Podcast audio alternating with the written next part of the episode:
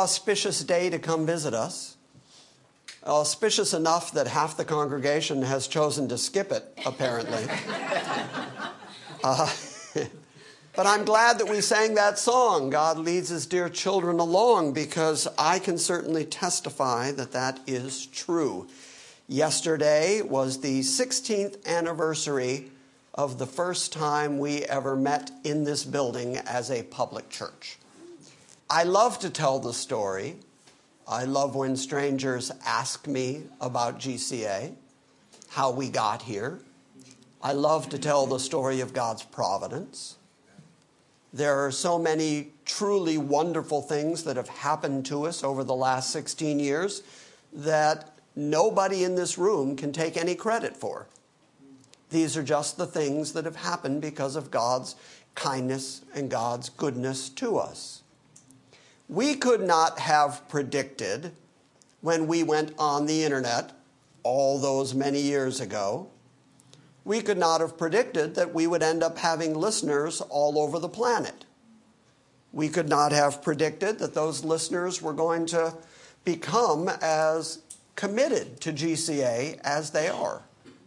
I think had we gone onto the internet with the intention that we were going to go find a worldwide audience, I don't think it would have worked because that would have been our effort, our plan.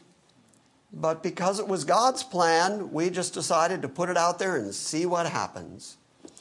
And then in the early days of our website, there was last week's message that would stay up all week, and then we'd have to put up this week's message, and last week's message would just disappear into the digital ether.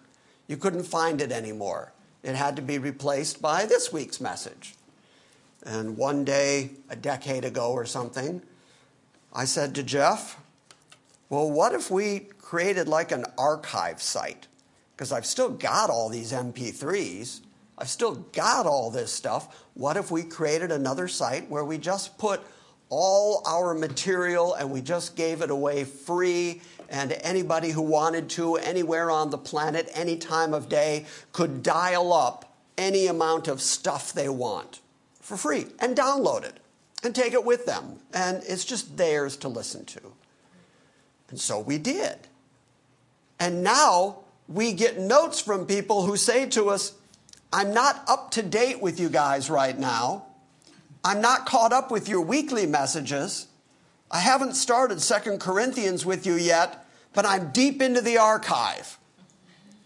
And they're either in law versus grace or they're stuck somewhere in eschatology or they're or they're in the middle of the Luke series which is very long and I'm just so very, very grateful because I don't just see God's providential hand of kindness in the fact that we have this building and that we've been debt free for years and years and years, and that we've been able to keep expanding and keep getting the things we need when you all complained about the gray chairs. We went and got fancy purple chairs because we could. Okay, we didn't do it right away I made you suffer the gray chairs for a while. But then we had a guest preacher, and I was here, and I sat in one of the gray chairs. And I said to Tom immediately, We need chairs.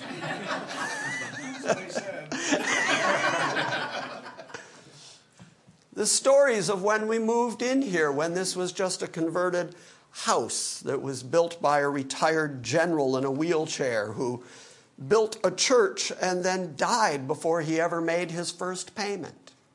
And the way that we were able to just buy this without a real estate agent, the way that we were able to just just make a deal and, and start making payments. And, and the bank should never have given us a loan.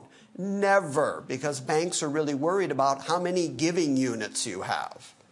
How many people do you have contributing to you week by week? We didn't have anywhere near enough giving units for them to give us a loan for this building. But because we own that property next door, which we bought for dirt because it is dirt, that property next door we bought with the intention that we were going to build on it. And then this became available, and Suddenly we found out and we came here and we made the deal instantly. And suddenly we owned a building and suddenly a bank agreed for no good reason I can think of. Financially, really risky. There was a bank that agreed to give us a loan so we could buy this building. Now, I love to tell this story, so I have to tell it again. In the midst of all those providential things happening, one day we came over here and we said, well, you know, the people are going to have to park over here on the grass. And what we really need is a parking lot. But we don't have a parking lot. All we have is grass. Everyone who's heard this story, talk amongst yourselves. Because I enjoy telling this story. It's a good story. I said, we, we need a parking lot right out here, just some kind of gravel thing. Just, you know, how are we going to do that? Because we were really stretched monetarily at that point because we had just bought the building. And, and so we didn't have the money to do that. So I'm driving down Hazelwood Drive one day, and I noticed that on our property out here, there's an industrial grader and a couple of those cat graders, and they're all parked on our land. And my first thought was, what did Mike do? And then when I got over that, I left my card on the seat of the industrial grader and I said, This is private property. And I put my phone number on it. Well, that afternoon, a fellow called me and he said, I'm sorry, the town of Smyrna is putting in sidewalks all the way up and down Hazelwood. And so we've been using that machinery, but we couldn't find any place to park it. We saw your empty lot. We parked there. We didn't mean to park on private property. We'll remove the equipment right away. And I said, Oh, oh, no. no, don't do that. I need a parking lot. and they said, Okay, we'll do that. And next thing we know, gravel showing up, graders are going to work, and next thing we know, we've got a parking lot out there. Just the providence of God. If they had built sidewalks any other time, that doesn't happen. If we had taken it upon ourselves to find somebody to give us the money to do it ourselves, then it wouldn't matter that the machinery ended up on our property.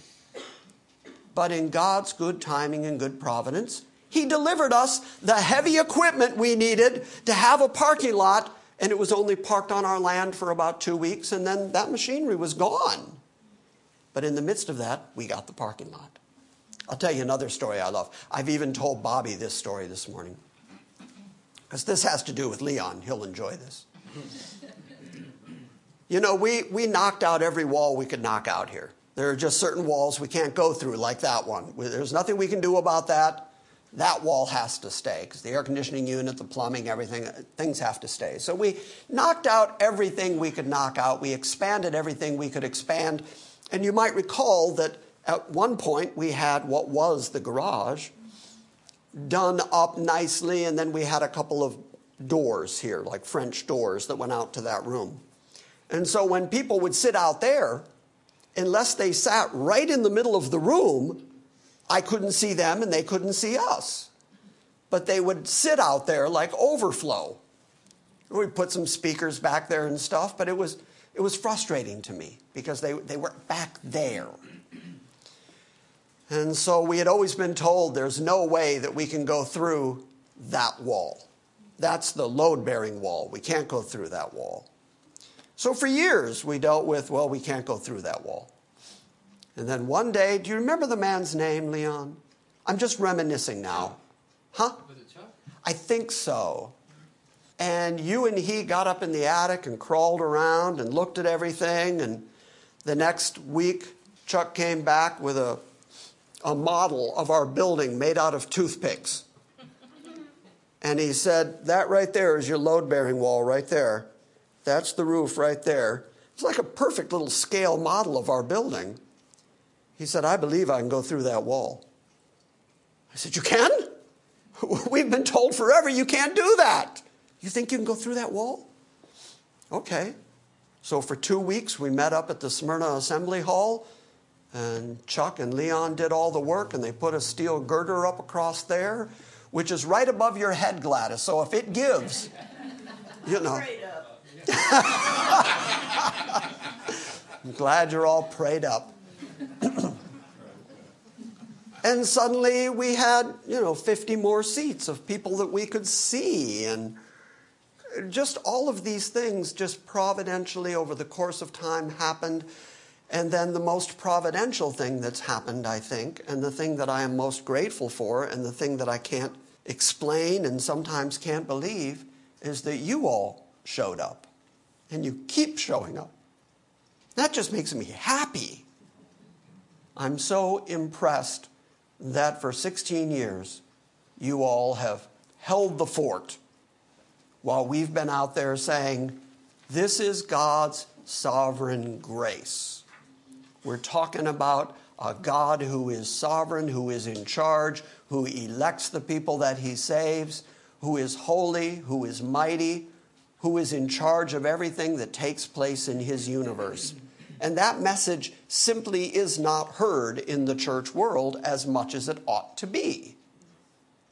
And we keep saying it and we keep saying it. One day, there was the pastor from the uh, Episcopal church up the street. He called me and he said to me, Is it true you're really a sovereign grace church? And I said, Yeah, it says so on our sign. You know, it, it, we're really fooling people if we're not. He said, So you're, you're Calvinists? And I said, Yes, we are. We're Calvinists. And he said, Man, you must feel like a voice crying in the wilderness. We got together for lunch one day. And he said, I believe everything you're saying. I just can't say it. I thought, man, that's probably the saddest thing I've ever heard. To admit that the gospel of grace is right in the Bible, to admit that this is the truth, and to say that for sake of my paycheck, I can't tell the truth. So here we are, 16 years later, a voice still crying in the wilderness. We've seen churches come and go here in Smyrna. They start up the road at the school, or they start at the YMCA, or they, they, they start somewhere, and then after a period of time, they seem to just go away. And I think the reason is because they're not saying anything that people can't get anywhere else. And so people go church hopping. People go out just trying to find some organization that has the programs that they want. And we just keep pounding the Bible. We just keep telling the truth according to God's Word. And 16 years later, I've seen some churches that, like LifePoint up the street, they built and they have become a megachurch during the time that we're here. And look around, it's still just us. And it's not because we're a closed society, and it's not because we believe we three and no more. We welcome everybody. But people want megachurch, and people want showbiz, and people want programs, and people want theology that does not make you think. They want theology that feels good to them. They want the theology that says you're wonderful and God loves you and it doesn't matter how you live. When you die, you're going to heaven because God is love, love, love. Which we heard this morning during prayer time is what the marshmallows say. Snowflakes, that's right. What the snowflakes say. I, w- I invented a marshmallow made out of snowflakes. Same thing. Yes. I'm just so very grateful. So I just wanted to take this couple of minutes to say, 16 years in, just thank you. And I am humbled to be called your pastor. But as long as I've got breath, and as long as one other person shows up here, which is Tom, we're just going to keep saying it and saying it and saying it. And you know, God, again, providence. God made sure that we were financially secure and had no debt within a couple years of buying this building so that nobody could take anything away from us so that we could still show up here every week and tell the truth. Because nobody can do anything to us. And that was just God's way of setting us free. God's way of saying, just tell the truth, and whatever the slings and arrows are, you can withstand them. And uh, the slings and arrows have come over the last 16 years. But I find my comfort in the fact that God's word deserves a defense. And that's why I do what I do. And that's why I'm so very grateful that you all have let me do it. Thank you, Pastor. Amen. Amen. Turn to 2 Corinthians chapter 8. If I carry on anymore, I'll get all weepy. So I'm not going to do that. Okay, so quick review. We're in the middle of chapter 8 of 2 Corinthians. Paul is encouraging the folks in Corinth to put together an offering that he is planning to take to Jerusalem. He's going to talk about it more in chapter 9. But Paul has this way of writing that I find very humorous. Here's what I mean he spends all of chapter 8 telling the Corinthians, now be prepared to give this offering so that it's a gift of your own generosity. It's the grace of giving. And be ready so that when Titus comes, he's not embarrassed and I'm not embarrassed, not to mention that you'll be embarrassed. And so be ready with your liberality by the time I get there in order to take your gift to Jerusalem, which will result in lots of praise and thanksgiving to you and thanksgiving to God. And then he starts chapter 9 by saying, Then again, it's superfluous that I even bring this up. He's just spent an entire chapter convincing everybody that this is the right thing to do. And don't be embarrassed by it, and don't embarrass me by it. And then he starts chapter 9 with, For it's superfluous to me to write to you about this ministry to the saints. Really? Really? If it's that superfluous, would you have devoted two chapters to it? And that's because Paul knows, apparently, that these folks are a tad flighty and that these folks can make promises and then not follow through. What did we see last week? He kept saying it's not good enough to just intend to do it, you have to actually do it. Your good intentions aren't going to feed anybody. Your good intentions aren't putting clothes on anybody's back. You have to not only be ready to do it, but you have to actually do it. Now, in the midst of chapter 9, as he's continuing to talk about this superfluous topic, he's going to say a couple things that I have found essential to New Covenant, New Testament giving. And so we're going to talk about those verses when we get to them as well, because if you genuinely understand what Paul is saying and what theology lies behind the things that he is saying, then you're going to understand Paul's entire theology of giving by grace. And giving by grace is yet another thing that seems to be missing from far too much of the church world. Has anybody here ever been in a church where you felt pressure to give? That's pretty much everybody. Okay, Paul is very clear that every man is supposed to give according as he purposes in his heart. And then he is going to tell us the kind of person that God loves. It's one of the few places in the entire Bible where you find the eulogizing of a quality of a man that God appreciates. Because throughout the Bible, we hear things like we're maggots, and we're worms, and we're sinners, and we're desperately depraved. Our heart is full of darkness. You read all these dark, dark things about us throughout the Bible. And here Paul is about to say, but this kind of person, God loves. And he says it within the context of giving. And if you know that, then that is going to inspire generosity based in grace and thankfulness as opposed to pressure. Pressure is never the approach to proper biblical giving, which is why we don't pass a plate. Because you know that if you don't put a couple bucks in the plate, that the people on either side of you are looking at you like cheapskate. you say you love GCA, but you don't really. Anyway, we'll get to all that. So we're going to start right in the middle of chapter 8, right at verse 12. But I'm going to start reading at verse 1 and try to read 1 through 11 without comment just for review so that we can get a running start when we get to verse 12. Thus ends the introduction, which includes my opening comments, all of which does not count against my time. I've got an hour starting now. Okay? And and that was a Jennifer Jennifer just gave me this. She went, Betty brought her lunch. I just want you to know, right ahead.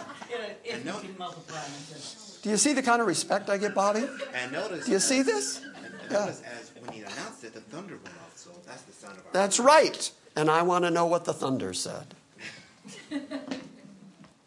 All right, starting at verse 1, chapter 8, let's read. Now, brethren, we wish to make known to you the grace of God which has been given in the churches of Macedonia. Which are the churches of Macedonia?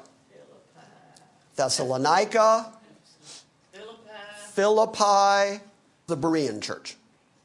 So he's talking about the churches of Macedonia that in a great ordeal of affliction and their abundance of joy and their deep poverty overflowed in this wealth of their liberality.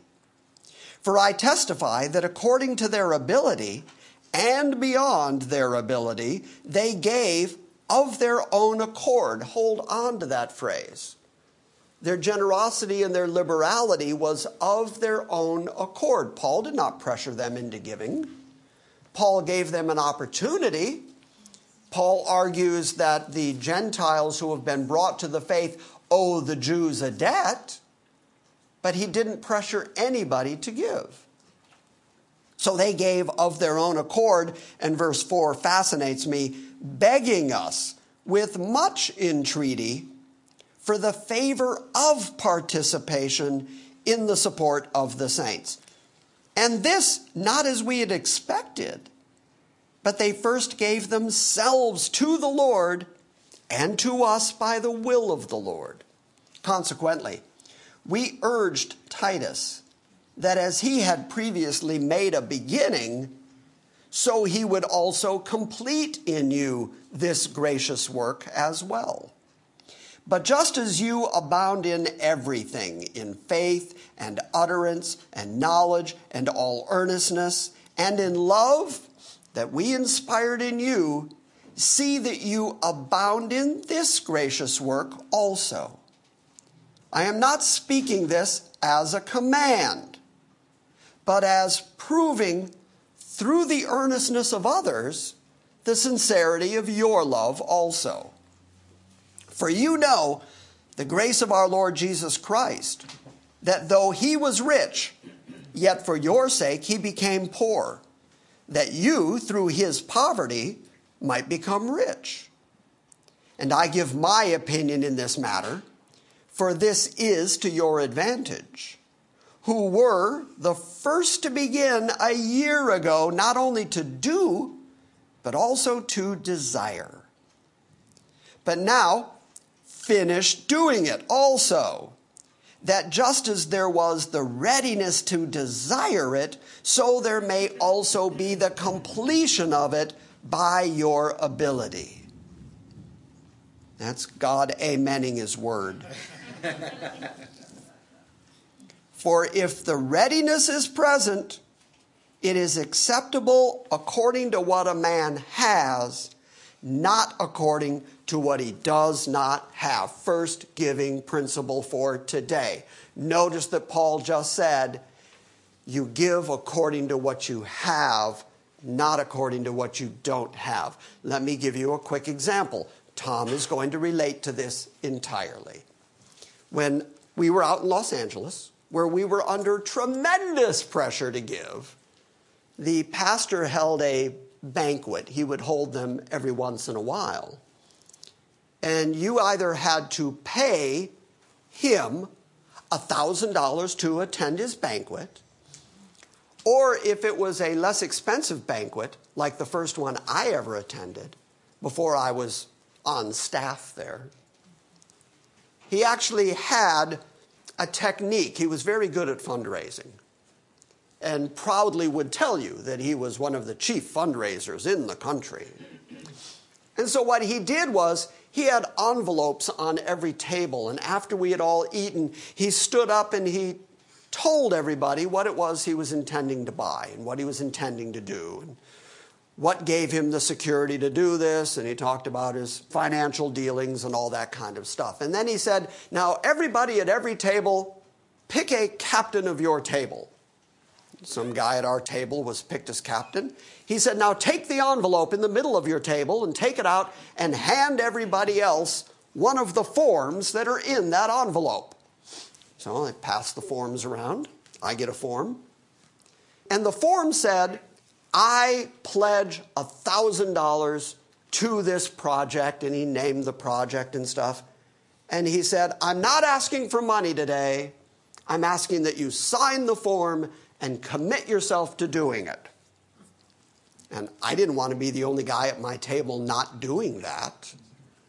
So I signed my pledge and handed it in, and $1,000 that I don't have.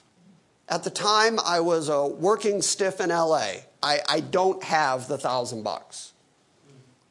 So I went to the musicians union and I borrowed $1,000 from the musicians credit union so that I could keep my word and give him the money that I had said I would give him so that I didn't look bad. And then over the course of several months, I paid back the credit union with interest just so that I could give the $1,000. Okay, that is a good example of putting so much pressure on somebody to get money out of them that they end up giving from money that they don't have. And Paul is saying, that's not what I'm asking for. Paul is very clear that people should give out of what they have because, think about it from the large theological principle, God knows how much you have because He's the one that designated how much you have. And He knows where your heart is at. He knows that you can be giving $5 and that might be a huge sacrifice for you. Or you might be giving $5 and it's just a tip. That's less than you spent on lunch today. God knows that. God knows if you bought a pair of shoes for $80 and you tipped God $3. He knows the difference. You're not fooling him. But what he expects from you is that you will give generously to his people, to his work, to the gospel, to people who have needs, and that you will do it out of the abundance of your heart, out of your generosity, and out of what he has given you. Let me show you a real obvious example of that. You're all going to be familiar with this story. Turn to Mark 12 for a minute. Keep your finger there in 2 Corinthians. Turn to Mark 12.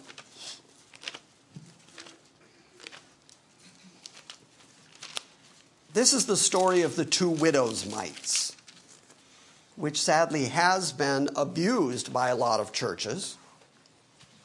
We're going to start at verse 41.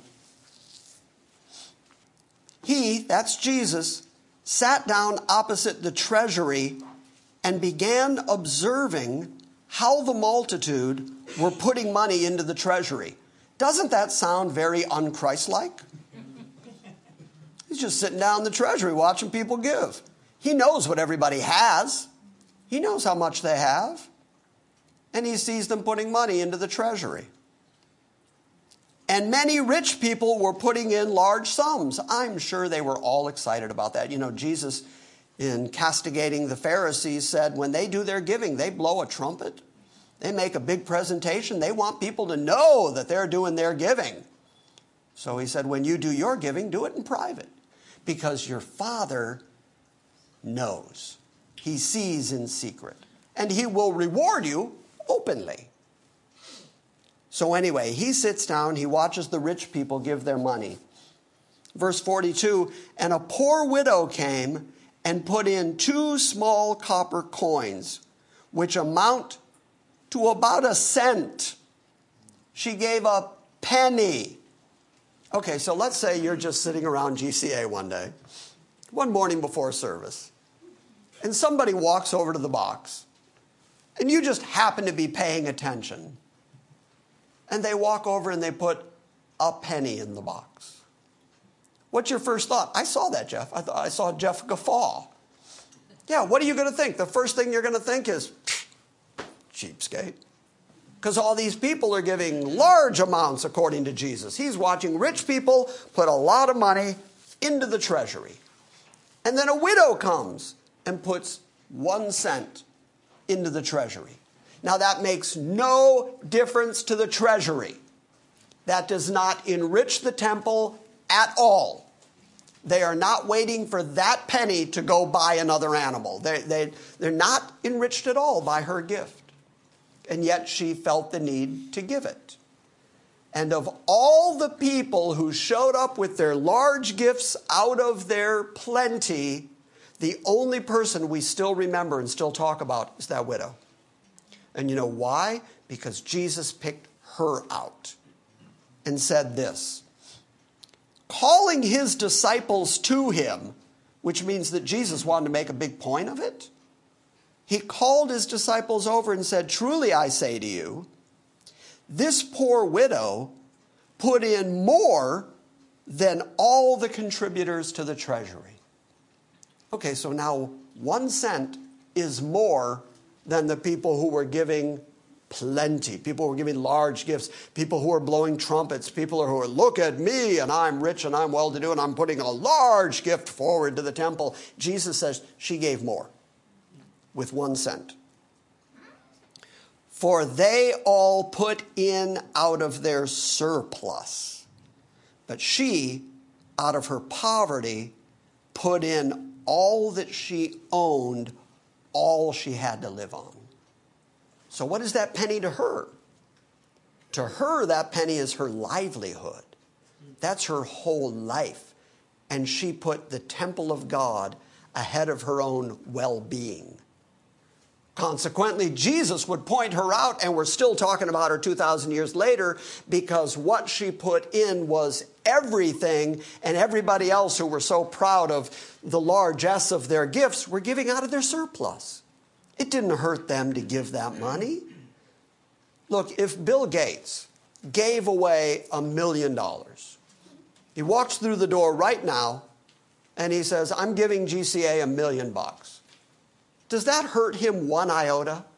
No, not even close. Wise boy. No, that doesn't hurt him at all. Nothing changes in his day to day life. Nothing. And so, while it would be a generous gift that he might give to charity, and people would say, Oh, look, Bill did that, it, it counted for nothing in his life. But if somebody comes in here who's jobless, who's poor, who barely has enough to eat, and they come make a gift to God, don't you think God appreciates that gift much more than he appreciates the gift that comes out of the surplus? That's what I'm getting at. Jesus eulogized the woman who gave everything, even though in monetary value it was nothing, because she gave all she had. Now, I am not, nor is Paul, you can go back to 2 Corinthians, I'm not arguing that you ought to give all that you have. Because in a minute, Paul is going to say that. He's going to say, if you give all that you have to the saints in Jerusalem, then they're going to be rich and you're going to be poor, and then I'm going to have to take up an offering from Jerusalem to come take care of you. So that's not what I'm asking for. What I'm asking for ultimately, says Paul, is just fairness just that you take care of each other so that nobody within the church has any lack because it is a blight on a church.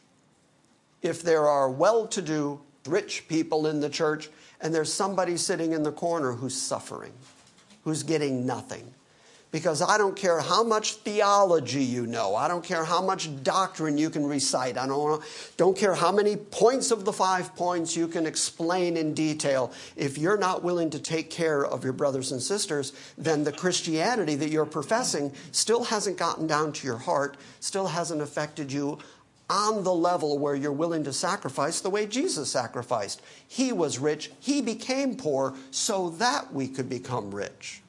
And that, Paul says, is the example. So Christianity ought to be a great deal more than just the intention to do good. It ought to be a great deal more than just standing up here saying, well, the Bible says that we should be generous. Paul says, don't just intend it, do it. All right, so now we're back in 2 Corinthians. Verse 12. We've gotten one new verse so far this morning, and I'm hoping to get all the way through chapter 9. We've got to move. For if the readiness is present, it is acceptable according to what a man has, not according to what he does not have. Do you get that now? Do you see the example of the widow's mites? Do you see that God, who knows what it is He has given you, knows whether you are giving out of your abundance and your surplus, or are you giving sacrificially? Verse 13 For this is not for the ease of others and for your affliction, it's by way of equality. At this present time, your abundance being a supply for their, that's the Jerusalem saints, for their want, that their abundance, which is their spiritual abundance, they are the, the first and the earliest church, they're the people out of whom the gospel has flowed into all the Gentile nations. So it is out of their abundance that they have supplied for your want. What you needed most, he is saying, what you Corinthians needed most was the gospel of Christ which came to you because of the saints in Jerusalem. But the saints in Jerusalem have a need financially, and you have surplus. So they're giving you out of their surplus of spiritual well being, you can afford to give to them out of your financial well being. That's an, a fair exchange in Paul's economy. At this present time, your abundance being a supply for their want, that their abundance also may become a supply for your want, that there may be equality. That's twice now that he has said that this is about equality. It's not about afflicting people. It's not about saying, you know, you're just not doing enough because you have not made yourself poor in the way that you've helped others. But Paul's thinking is, and I have seen it for more years than I can count, I keep using this phrase you can't outgive God. Because the God who knows how much you have is the one who supplied what you have. And if you use what He has supplied you with in order to accomplish the things that He desires to have accomplished, like taking care of others, taking care of the gospel ministry, being generous with what He has provided for you, that same God who gave it all to you in the first place can give you more. He knows what He's doing. How rich did He make Solomon? He knows. So Paul says it's not for the purpose of your affliction so that they can be at ease. I'm not saying give them a whole bunch of money so that you're afflicted now, because then they'd have to give to you, because you're the afflicted ones. What I'm looking for is equality. Verse 15 As it is written, He who gathered much did not have too much, and he who gathered little had no lack. Now, this is worth going and looking at because it's in a fascinating place. Turn to Exodus 16 for a moment. Keep your finger there in 2 Corinthians. Go to Exodus 16, second book of the Old Testament.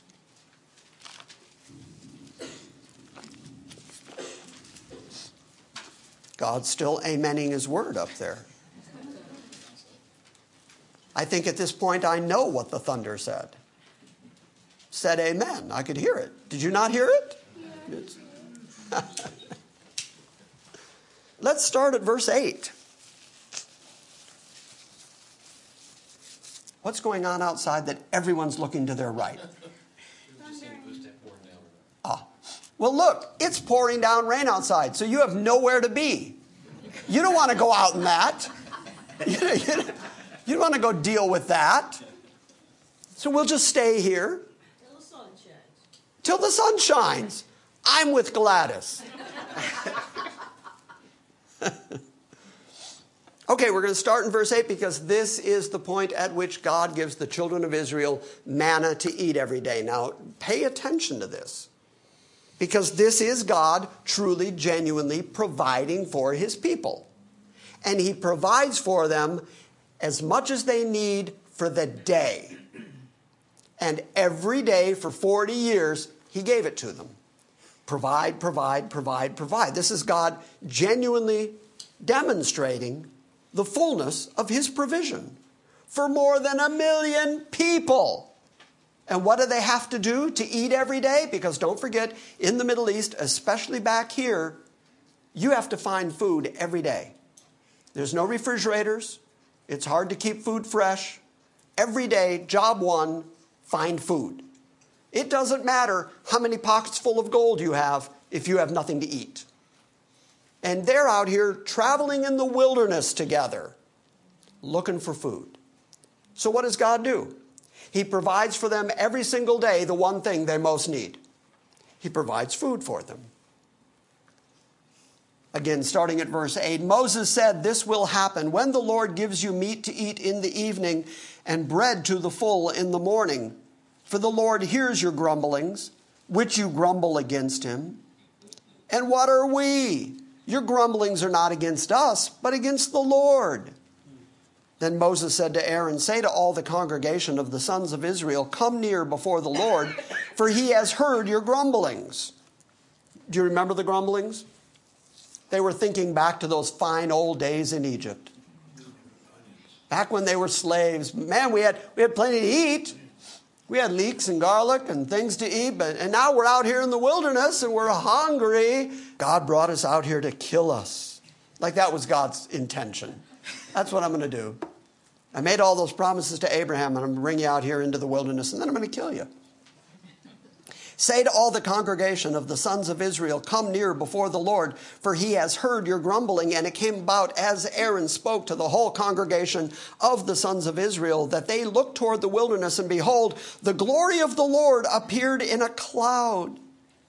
And the Lord spoke to Moses, saying, I have heard the grumblings of the sons of Israel. Speak to them, saying, At twilight you shall eat meat, and in the morning you shall be filled with bread and you shall know that I am the Lord your God.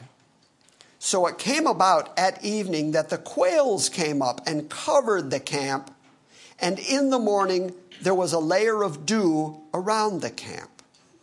When the layer of dew evaporated, behold, on the surface of the wilderness there was a fine flake like thing, fine as the frost on the ground. And when the sons of Israel saw it, they said to one another, What is it?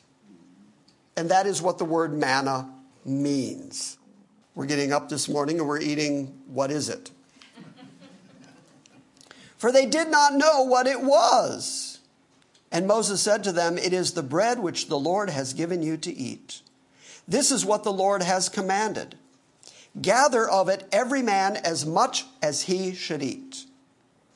You shall take an omer apiece according to the number of the persons that each of you has in his tent. So some people are going to go out and gather a whole bunch.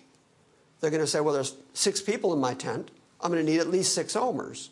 So they're going to go out and they're going to gather a lot. There's going to be people who say, I'm by myself. I'm alone in my tent. I don't need six omers. I, I only need a small bit because it's just for me.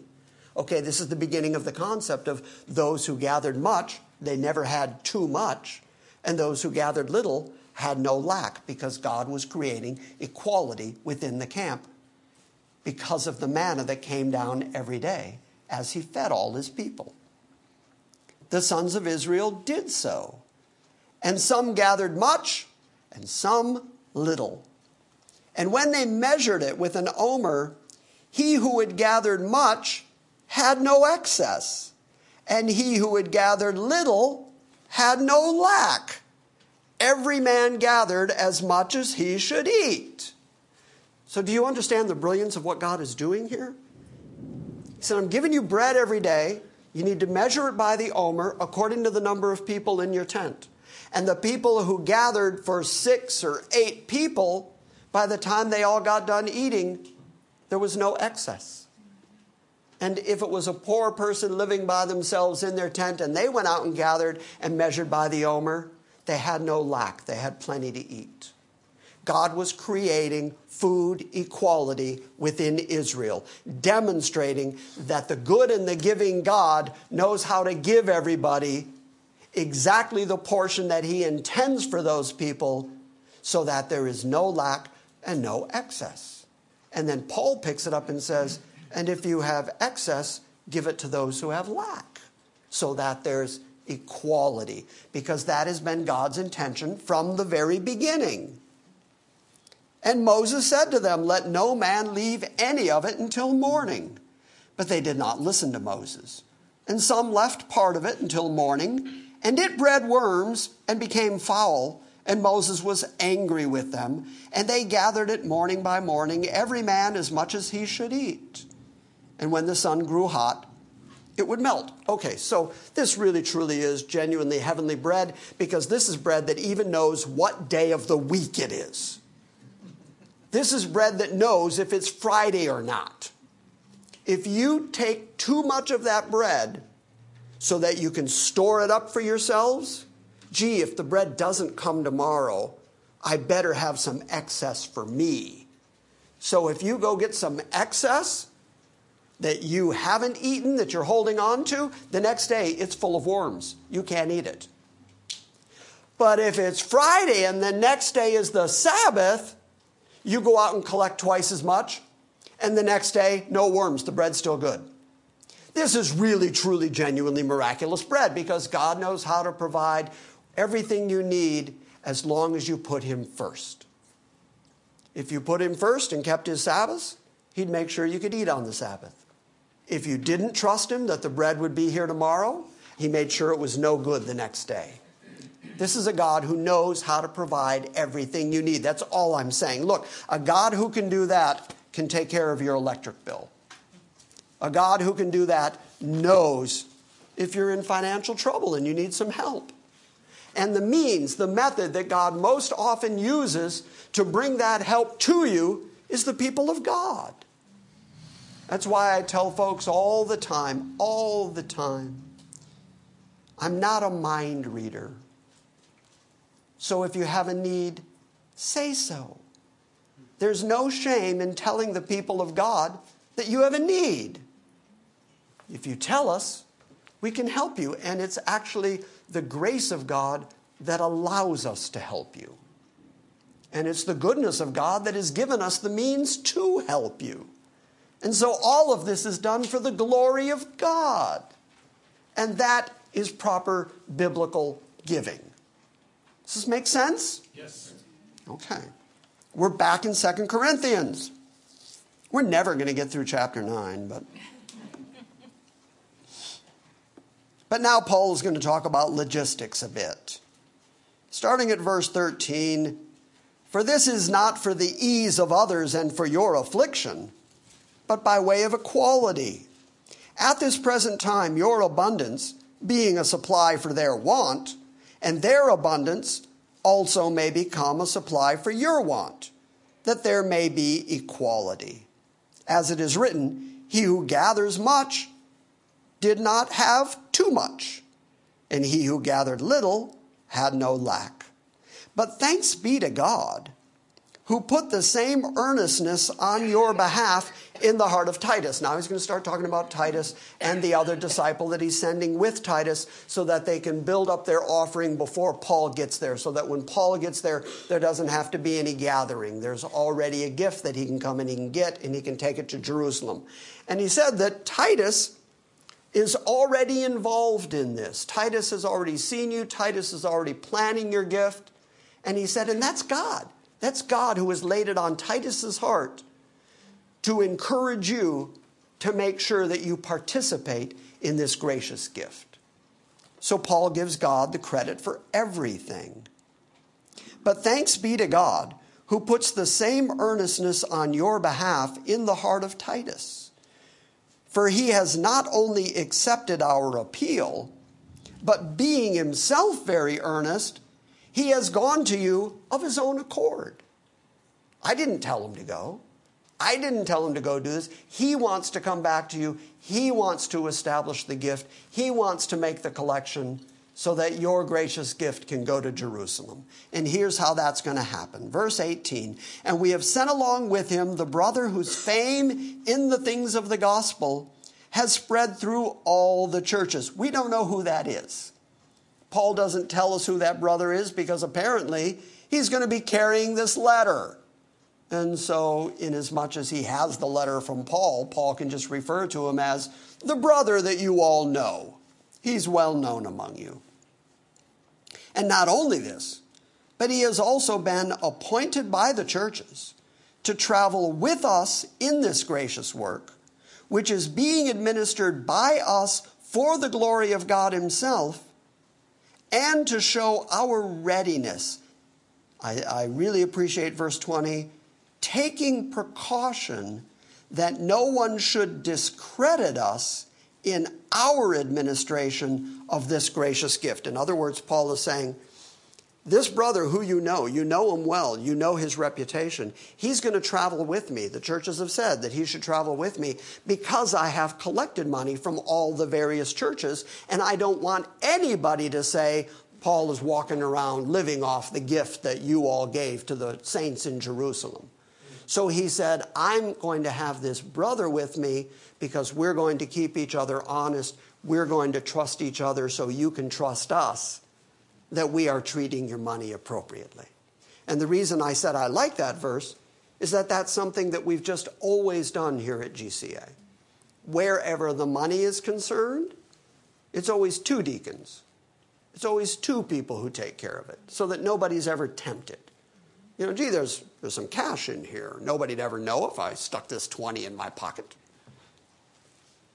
okay. So, just checking to see if you'd flinch. no, we've just always made sure that everything we do is, is on the up and up so that nobody has to be afraid that if they put money in the box, that that's going to Jim's wild parties because you know how fond I am of wild parties. If I could get a nap, I'd be happy. That's, that's, that's what I'm really after here. No, we're just really careful to make sure that everybody knows that we administer God's money as stewards of God and that we recognize that it is God's money. In fact, Tom and I have talked many times over the years that when people have come through the door, and said, I have a need. Can you help me out? Can you get me some food or some gas? Or they usually are asking for cash, which we try not to do. But we've had people who really genuinely had a need through the years, and we've helped them with their need. But we've also had people who we discovered had, had hoodwinked us. We found out that, okay, they, they were acting like they were poor and they weren't. And uh, I'm thinking of one particular guy now who just really got the better of us. Well done, you. I still And- remember his name. I do too. I do too. Because when we went to his apartment after buying him more groceries than we had agreed to buy him, after he had filled up his shopping cart, we followed him back to his apartment. And meanwhile, his wife was working the Catholic charities who were also there paying the rent. And we walked into the apartment and their refrigerator was full. And so, okay, okay, okay, we got hoodwinked. Okay, fine. And you know what Tom and I said? It's God's money. God knows. God knows that that guy just cheated us. And God's going to provide us plenty of money so that the next person who has a need, we're going to help them too. Because this is God's doing. So, Paul has that attitude this is God's money. We need to administer it as if it's God's money. So we're going to have more than one person watching the money so that nobody can be tempted by the money. For we have regard for what is honorable, not only in the sight of the Lord, but also in the sight of men. We, we are doing this for God's sake. We want to be honest men before God, but we also want to be honest men before people so that people know that they can trust us with their gifts. And we have sent with them our brother, whom we have often tested and found diligent in many things. but now even more diligent because of his great confidence in you. Now, as for Titus, he is my partner and fellow worker among you. And as for our brethren, they are messengers of the churches and a glory to Christ. Therefore, knowing all that, knowing the people involved, knowing that there's going to be a bunch of us who are going to travel together with this gift, therefore, openly before the churches, show them the proof of your love and of our reason for boasting about you. So apparently, when he was in Macedonia, he had been boasting about the fact that the Corinthians had already decided they were going to give this gift, that it was going to be a generous gift. I've been boasting about you. I don't want you to be embarrassed by the fact that I've been boasting about you. Now, stick with me for just five more minutes, and we're going to get to a stopping place in 10 more minutes. So stick with me this next 15 minutes, and we're going to get to a place where we, where we can just stop after 20 minutes. So just stick with me here. Because after Paul has said all that, I want you to hear that whole chapter where Paul has just encouraged their generosity and he's talked about Christ and he's talked about the manna from heaven and he's talked about equality. He's, he's really made a very solid argument here for the fact that the Corinthians ought to be involved in this gracious gift of God. And then he says, But it's superfluous for me to write to you about the ministry to the saints. Superfluous. I don't really need to do this. I didn't need to write the whole previous chapter. But apparently, I felt I did have to write the whole previous chapter.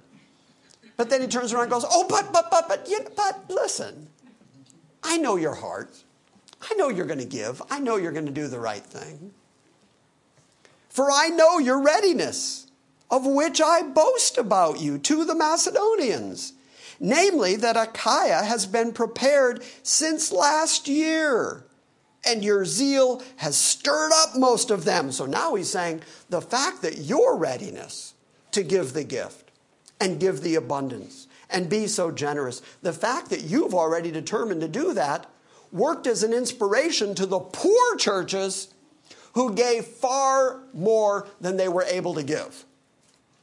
That's Paul's way of going. I'm not saying, you know, that you ought to be really abundant and generous here, but, you know, the poor churches, gave a whole lot more than they could afford because I told them about you. So now don't embarrass yourself. But I have sent the brethren that our boasting about you may not be made empty in this case. That, as I was saying, you might be prepared, lest any of the Macedonians come with me and find you unprepared, then we, not to speak of you, should be put to shame by this confidence. So Paul is saying, I've been bragging about you. I've been carrying on about you to the churches of Macedonia. And if some of those Macedonians come with me when I come to you to get the gift, if you're not ready, if you haven't taken up that collection, if you're not prepared with the gift, and if it's not a generous gift, then you're going to be embarrassed. And that's not good for you, any less me. I don't want to be embarrassed by the way I've boasted about you and then to get there and find out that you're not prepared. And that's the reason that I am sending the brethren to encourage you to prepare the gift. So I thought it necessary to urge the brethren that they would go on ahead to you and arrange beforehand your previously promised bountiful gift, that the same might be ready as a bountiful gift and not affected by covetousness. That's a really, really interesting phrase. Let's put it this way. At the beginning, like an hour ago, I asked you all if you have ever been in a church where you felt pressure to give. And pretty much all of you raised your hand. And when you feel that pressure to give, what's the first thing you think about? You think about your money. You think about, well, this is my money, and I worked hard for this money. And you're trying to get my money out of me. You're trying to pick my, all right, guilt me into it.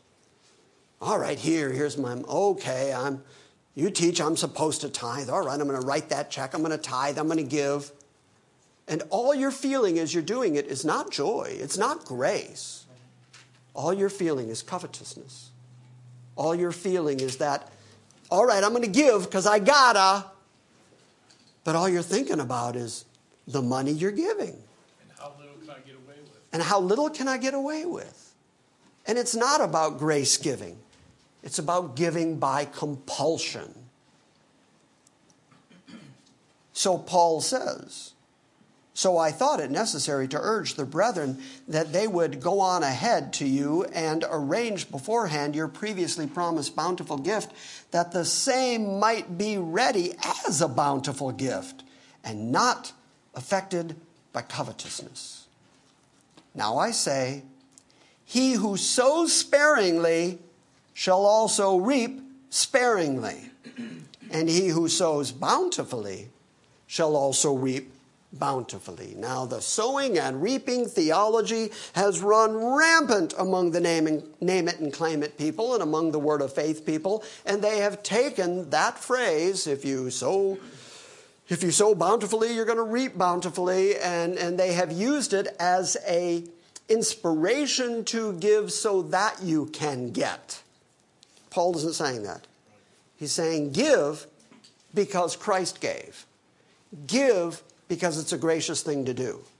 In response, God will care for your needs, and He's going to extrapolate on that. And we'll look at it next week because I really am done. you laugh at me. and Paul is about to say, like I said earlier, the one of the few places in the Bible where you see a genuine eulogizing of a kind of person that God loves. God loves a cheerful giver. That's the King James translation. I'll tell you now, it's the Greek word hilaros. It's where we get hilarious. And, and God loves cheerful, gracious giving. Therefore, I conclude, and we're going to talk about it at some great length next week, that the New Testament is not taught giving under compulsion. That the New Testament church is not taught giving because there's a uh, weight on your shoulders that if you don't give, God's going to get you. God doesn't need to blackmail you to get your money out of you. He will take it away from you. He will give you bags with holes in it so what little you have fades away. He knows how to make you broke and he knows how to make you rich. And he knows how to teach you lessons about your money. He does not need to blackmail you to get your money. Your money does not improve him one iota. He owns everything. He doesn't need your money. You need to learn to give. And next week, we're going to start right there and we're going to apply the things that Paul has said to the modern, current giving environment. And we're going to learn more about what genuine, gracious giving actually is. And we will talk about the fact that if you give graciously and generously, God, who provides everything, will provide for you. That's what Paul says. Questions? Nothing? Okay, now, I think because I taught the first half of chapter 8 last week, that the reason so many people are missing this morning is because they knew I was going to continue talking about money. and, uh, and so they boycotted this week. And so we're going to trick them and talk about it next week, too. And we'll show them. In fact, they have to give a double portion. We're going to get them. Gonna, no, no, no. Uh, say goodbye to the internet folks. Bye. folks. Say goodbye to Susan. Bye, honey. See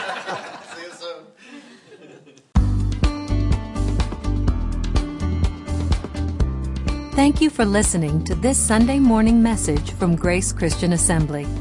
Please visit our website at salvationbygrace.org and join us next time when we gather around the Word and study God's sovereign grace.